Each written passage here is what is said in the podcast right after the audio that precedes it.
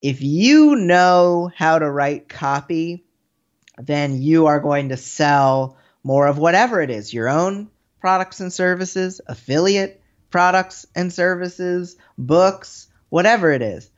Copy really helps with all of that. It is episode 52 of the Become a Media Maven podcast, which means I guess this is my one year anniversary because this is episode 52 and there are 52 weeks in a year. So thanks for being with me on my one year anniversary. And today we are talking to my friend Bryan Cohen. Bryan and I met in the SPI Accelerator, that is Pat Flynn's high level mastermind. And Bryan does something that I didn't even know like this job existed. He writes book descriptions for authors.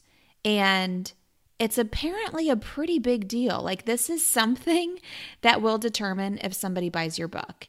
And if you are not an author, if you're not planning on being an author, like, don't tune out just yet because he is also talking about how he runs his business on autopilot. Like, Bryan does a lot of amazing things online when it comes to selling these book description packages that he puts together. So you're not just going to learn about book descriptions and all of that jazz, but you're going to learn about how he built his business and how he runs his business. So I think you will like this episode with my friend Bryan Cohen.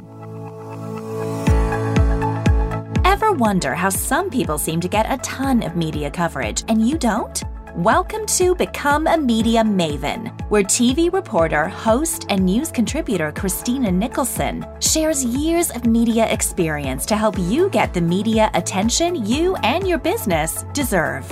And now, to help you master your media coverage, Christina Nicholson. Bryan, thank you for joining me on the Become a Media Maven podcast. Thank you for having me, Christina. I'm very happy to be here. And I'm glad you're here because, like I was telling you before, I think your industry is so unique. And like, I didn't even know it was like a thing until mm-hmm. I met you. But after like really thinking about it, it's actually a really important thing. Oh yeah. Oh yeah. so well, I you know I you, you know I agree with you. of course. Tell everybody what you do, what this very important thing is. So you you know how like when you're first getting started or when you when you kind of change your business slightly, you figure out like how do you tell a normal person or a new person what your business is like so that they understand it. And so the way I currently introduce what I do to just random people is I run a company that writes the book descriptions that go on the back of a book. And they and the the reaction I always get. Now I'm I'm getting this reaction 100% of the time is I didn't know that was a thing. okay, so I don't sound like an idiot. So you absolutely sound like everybody else when you describe what uh, what my company does. So how did you even get into this? So years ago, uh, before I was, uh, I, I had been writing some uh, books and I'd had some success, uh, mostly with self-publishing, and I was starting to kind of uh, connect with other authors and see how I could help them. But at the time, I was still doing a lot of freelance writing. I have an English degree, and that was a way I could make money that wasn't working at Starbucks, which I had quit several years before that time. And I'd been doing freelance for various uh, publications, ghostwriting for, I, I, don't even know if you know this about me, uh, ghostwriting for, for some CEOs on Forbes and Fast Company and all these random publications. And uh, a friend of mine, it was actually in a mastermind group, which is how you and I know each other. Shout in, out, Pat. Flynn. Shout out, shout out, SPI Accelerator. Um, is a friend of mine in my mastermind said, Bryan, you're trying to connect with all these authors, but all this freelance that you're doing has no connection with what you care about. So why don't you try to find some way you can use your freelance copywriting for authors, for writers, for people who you already are trying to connect with on a daily basis.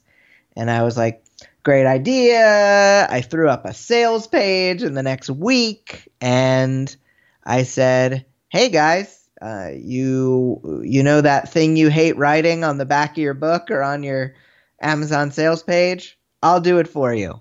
And I think we got a hundred uh, a hundred sales in the first 30 days. Okay, that's insane. So back up. You're really mm-hmm. good at selling this stuff online. We've had many conversations about this. so yeah, tell have. me how this happened. You had to have had some kind of audience of authors at this point, correct? Mm-hmm, I did. I my main thing, you'll be happy to hear, was a podcast. So I had been growing a podcast with a friend of mine, Jim Kukral, who runs uh, Author Marketing Club, and he was kind of a guy who'd been in the industry for a while and was asking around about who wants to start a podcast with me, and I had connected with him a few uh, months earlier and said, "I'll do it, I'll do it," and kind of you know the young buck and the grizzled old veteran uh, he's not that much older than me, but the the the veteran of the industry, and and we connected over that, and we'd been running the podcast for at least six to eight months by then, and so we had started to build that following when I was ready, willing, and able to actually launch a business on the back of it. Okay. And how long were you doing this podcast and building your audience before you sold your first thing? I'm trying to think exactly. It was it was six to eight months or a year. Oh, so we long. No, no, not at all. And I'm very fortunate. This is, you know, the the caveat you have to throw in there. Jim had an audience already. And so when we launched the podcast, he shared it with his audience. Mm-hmm. And that was a nice boost if if you're you're if you're looking to start a podcast with a partner and you don't have anything and a partner maybe has 15 to 20,000 people on an email list that doesn't hurt things. Makes sense. Okay so tell me exactly what you sold and what you had to do to deliver it. Absolutely. So at first what we did, uh, what we, it was me. It was me in a room. there's no we. There, there. Later is there. There's a we, but at, be, at the beginning, I uh, put together.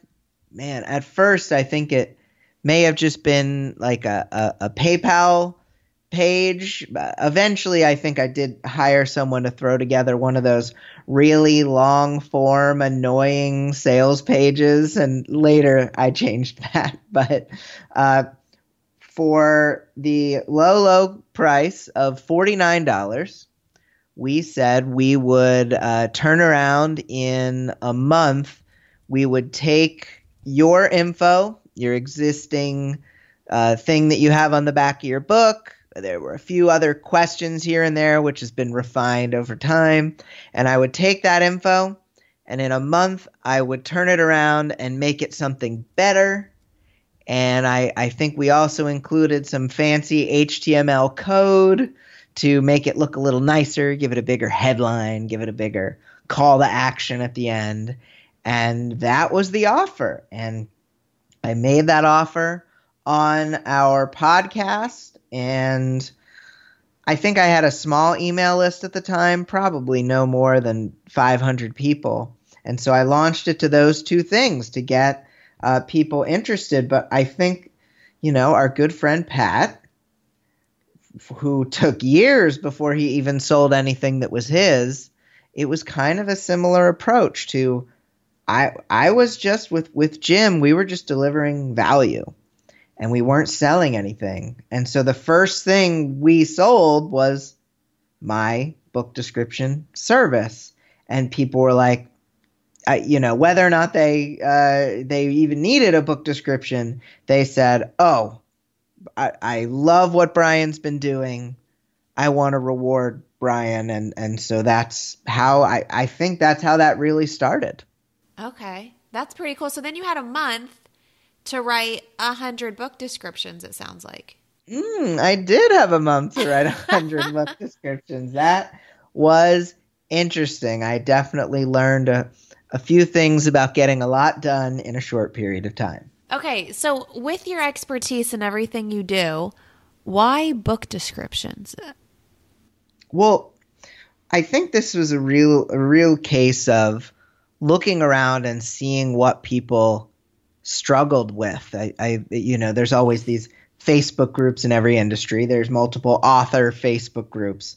And the thing I kept seeing was people saying, Can you please help me with my description? A lot of people call it a blurb, even though that's confusing because a blurb is also a quote you get from another author or a publication. So it's, uh, but, but people use the terms interchangeably in self publishing. And so people were asking, please help me with my blurb. And I noticed that it was a bit of the blind leading the blind because e- even though it, it's counterintuitive, people who can write a 70,000 word novel, a 40,000 word nonfiction book, it's kind of tough for them to write something that's 200 words, 300 words, that really uh, compresses and and expresses exactly what it is that a reader is going to want out of that book. Okay, so tell me how important that is. Like I'm an avid reader.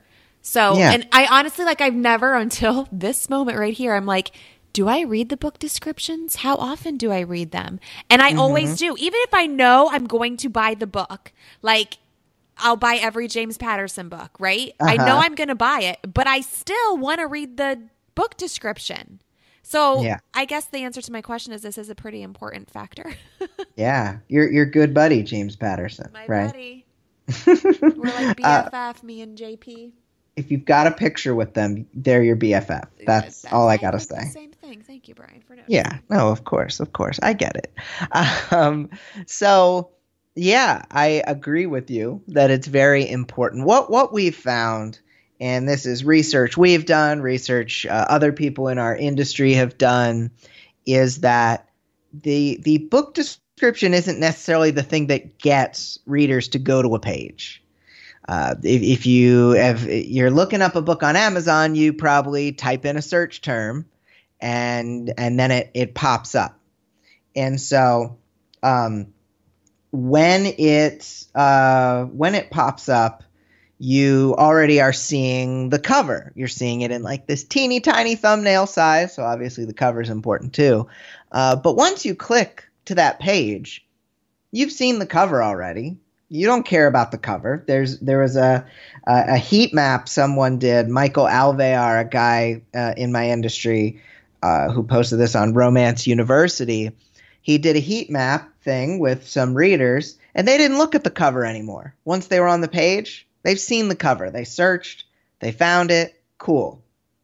What they looked at next was the title and the reviews.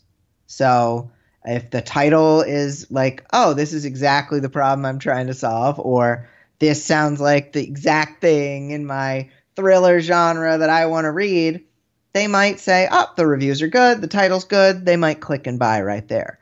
But if you keep following the heat map, you see some people are still moving on down and they're moving on down to the book description they're moving on down to that uh, that that few paragraphs of copy and if you don't get them in that few paragraphs of copy if you don't get them to go over and click the buy button there's not much left for them to check out on that page they can scroll down they can read some of the reviews but that book description is it's it's it's the make or break moment. I like to say, you'll like this. Copy is your closer.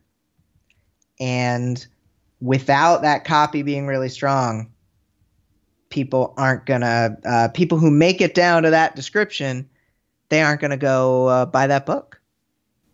And so this is important, I think, in any book, but specifically Amazon. So why do we I mean, because I know this is probably how most people listening to this podcast, if they have a book, they're selling it on Amazon, correct? Yeah, I mean, uh, even with paperbacks, you, we think of uh, Amazon for ebooks, of course, but even with paperbacks, people aren't even reading uh, they're not looking at the little image of the book that you can click on and you can read the back of the book on there. They're looking at this online description this text right there. And and and so many books. Like I my uh, bias will show here, but but Barnes and Noble has really stopped caring about uh, how they sell their books online. There's there's other platforms. Apple is really tries to make a push. There's Kobo, but when it comes down to it, it really is over 80% of sales come from Amazon. And so you need to make sure if you want to get that 80% of your sales or more. For some people it's 100%. Then yeah, that Amazon sales page needs to be really stellar. Holy smokes, 80% of sales of books come from Amazon? I have seen numbers that say that. Um, I've seen numbers that say that even with paperbacks. I don't know like what the latest, you know. Wow. And Amazon, I, mean, I feel like the latest would be that number would be higher. yeah, it's probably higher. I mean, Amazon doesn't share the data. So it's really difficult to know, but yes, most books, especially mo- most books online certainly are sold through Amazon. That's crazy. I mean, I buy a lot of books. I love a bookstore, but I'm also lazy. And if I can buy it online in my house, I'll do that too. So I've Yeah. done both. Um, okay. So in your business, you actually write the book description for the author. Do you teach people how to do this or do you just do it, you and your team? You know we've uh, over time we've had programs and and and on teaching book descriptions and uh, and and they went okay and I think they helped a lot of people. But we found that mm, you know eight times out of ten it was just easier to do it for the author. And it's I think that it's just difficult to train your brain to write in this shorter, punchier way. And a lot of people struggle with it. So it just took less time, less energy to just do it for them. So they didn't even have to think about it. And, and so we have taught people, some of those people have gone on to really kill it with their descriptions, but others say, you know, eh, why mess with it? Just write it for me. Okay, that makes sense. Can you give us some tips on how to write a good book description here? If we're an Oh, author and we're listening and we're like, you know, like you said, how do we turn this novel or this nonfiction book into something that's just 200 words? Like, where do you even start? Well, for nonfiction, which I imagine most of your audience is going to be writing uh, more of a nonfiction, Yeah. is to really start with what is the problem your book is solving. Because when you're searching on Amazon, and this is what I found as a, as a nonfiction reader myself, I want to find the quickest way to solve whatever problem it is. Whether I'm trying to get better PR, I'm trying to test out a business idea, or I'm trying to get out of debt. I want to know this book or these several books, because a lot of nonfiction readers will actually buy every book out there on a subject. Is I want to know that this book solves my problem. And so we like to use kind of a question right off the bat, uh, like, are you struggling living paycheck to paycheck? You want uh, uh, something right at the top of your description that makes your target reader say, yeah, yes, because you want to get them saying yes right away, you know, sales page psychology and to the point that they're they're saying, "Well, this book sounds like it's speaking to me." And then you kind of hit them with the fact that this book is the solution. Discover the step-by-step system for getting out of debt and off on your dream vacation or something like that. And that shows them this is the book. This is the book that's going to solve the problem. And so if you even just start with that, you could have the worst description in the world, but you start with a really strong hook that gets people saying yes, that is more than half of the battle. Okay. And then how would you do this if you're writing a fiction book? How does that change?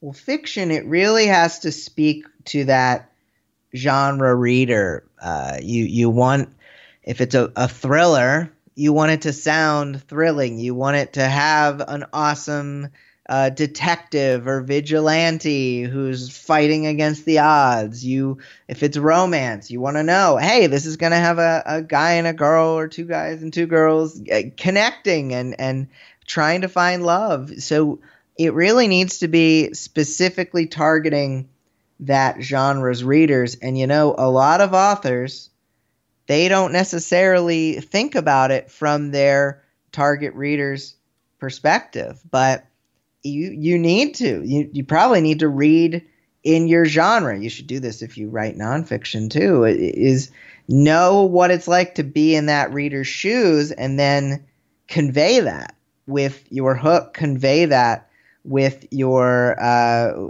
with uh, the problem you're trying to solve. Just make sure that a target reader would look take one look at your hook and say, "Yep, this sounds like it's exactly what I'm looking for.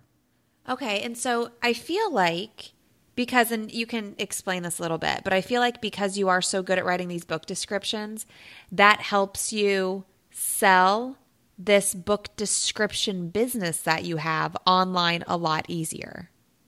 Oh yeah, oh yeah. And and I mean I've learned lots of tips over the years and I've taken courses on on selling things, but when it comes down to it, if you have a good sense for what words to use when you have only one or two lines, uh, when you have the opportunity to connect with your uh, your followers on social media or via email, if you know how to write copy, then you are going to sell more of whatever it is your own products and services, affiliate products and services, books, whatever it is.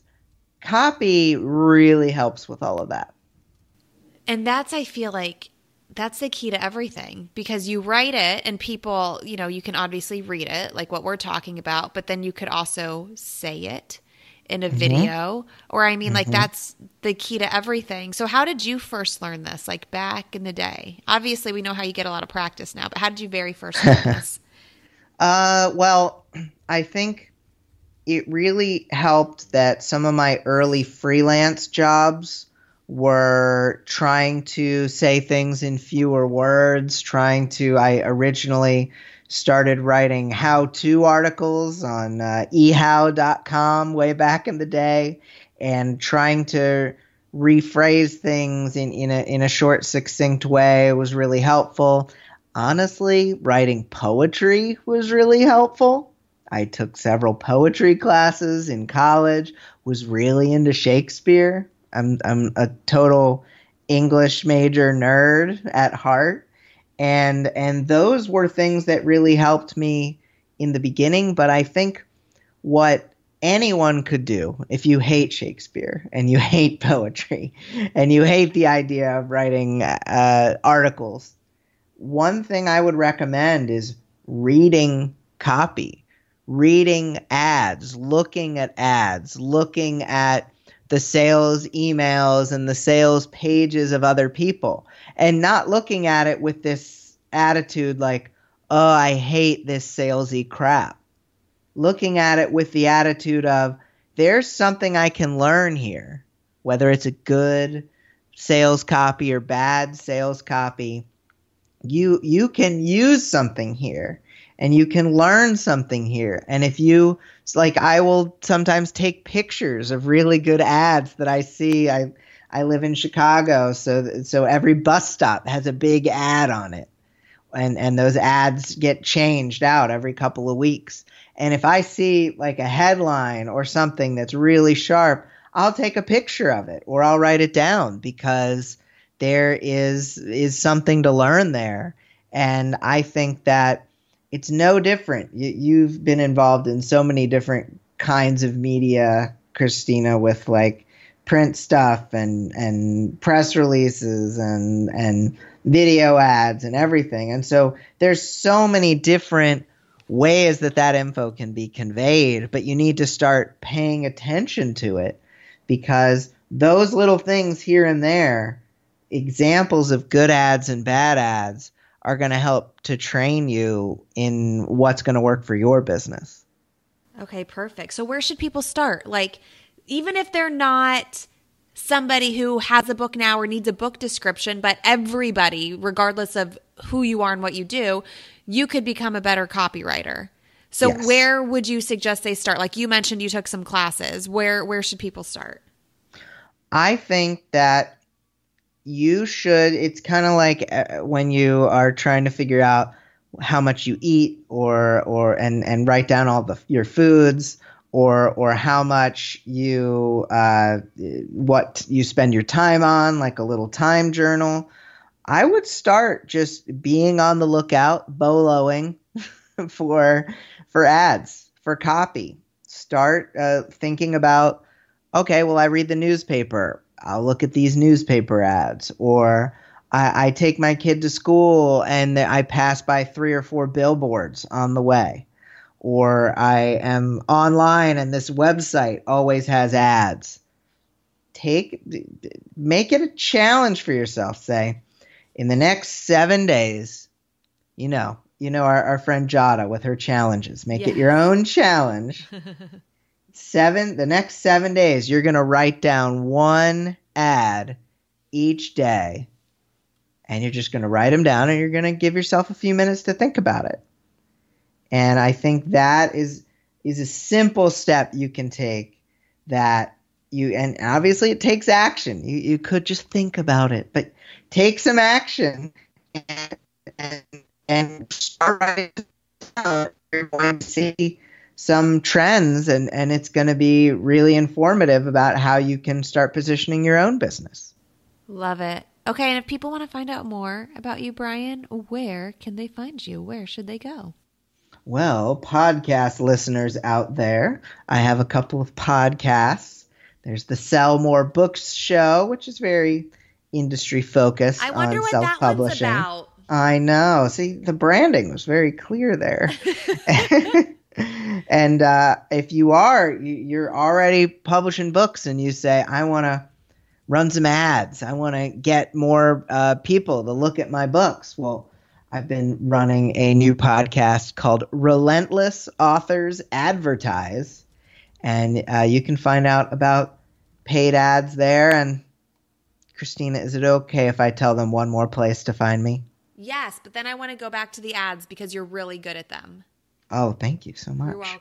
Um, you can if you say I'm writing a book or I or I've written a book and I want a better book description, you can go to bestpageforward.net and we will write it for you. So ads, what do you want to know about ads? Well, you're just really good at them. And maybe that's because you're a good copywriter. But tell me a little bit more about that podcast and what, what people can learn from that podcast because I feel like so many people they throw money at ads, especially on Facebook, and they're like, "Oh my gosh, why isn't this working? I've wasted so much money."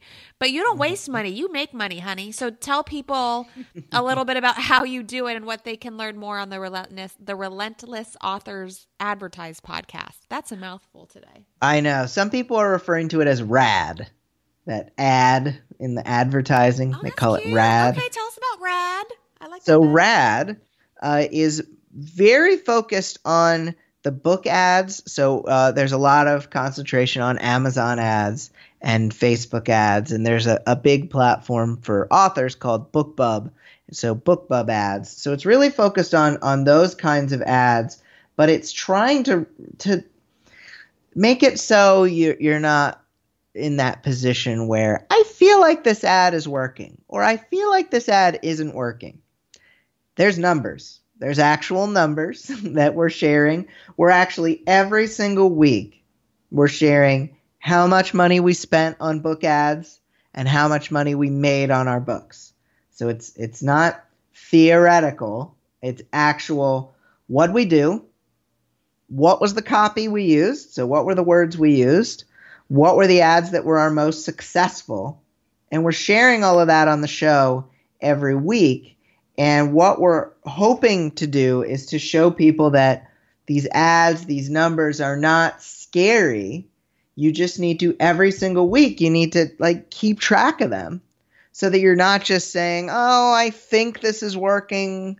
You you really need to to buckle down and on the uh, that your kind words about me being really good at ads. I think that with ads, it's really similar to the hook of your fiction or your nonfiction book, as we discussed earlier. If your book solves a problem, mention that in your ad. Every single ad I put out that's promoting a product or a book, it asks that question at the top. Basically, have you been struggling with this? Are you suffering from this? Do you feel like this is a problem? Every single one I put out. And without fail, those tend to do pretty well. So I really recommend you start thinking about who do you want to connect with? What is the main problem they're suffering from? And then expressing that problem in the form of a question succinctly and quickly and in such a way that it's above the fold and, and everything on an ad. How can you do that? And then try to do that with every ad that you put out. Love it. Thank you, Bryan. I will link to the two podcasts and bestpageforward.net in the show notes. Thanks for coming on the podcast.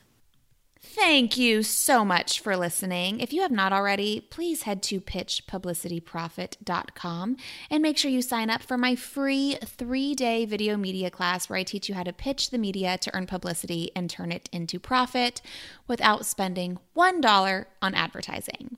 Make sure you come back next week. I'm super excited about next week. I am talking to a lovely woman named Brittany Crystal, and she is talking about LinkedIn and LinkedIn is my jam. I know I'm active on Instagram and on Twitter and I post on Facebook, but LinkedIn is where I get all of my quality leads. If I had to pick one social media platform to focus on, and not do anything with the rest, it would 100% be LinkedIn. Why? Because that's where the decision makers are. That's where the decision makers who have money are. People message me all the time on Instagram, but they don't want to spend more than 50 bucks for me to help them. And that's just not going to work with what I do.